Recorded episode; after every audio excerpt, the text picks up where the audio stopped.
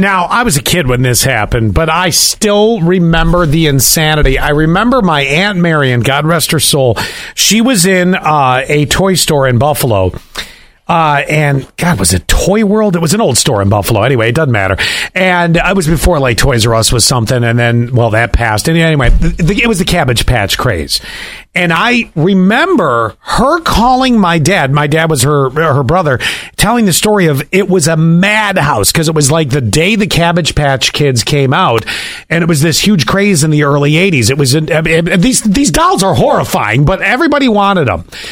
Well, beware of the Cabbage Patch dolls. A new documentary is revealing the dark side of the Cabbage Patch craze in the 80s.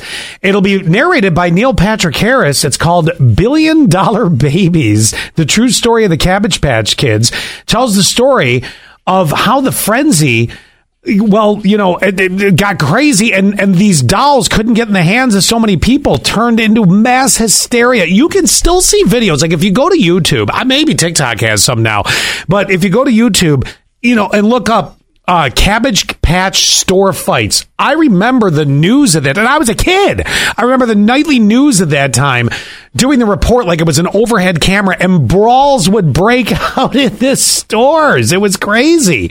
It caused hysteria, like they said. Uh, we also learn about the four year legal battle over who came up with the billion dollar toy brand. The movie opens in theaters. This is actually going to theaters uh, Black Friday this year, November 24th. So, if you're not old enough to have remembered it, it's something to see because you're going to be like, oh my gosh, that really happened. And if you are old enough to remember, you're going to be like, oh, yeah, that really happened.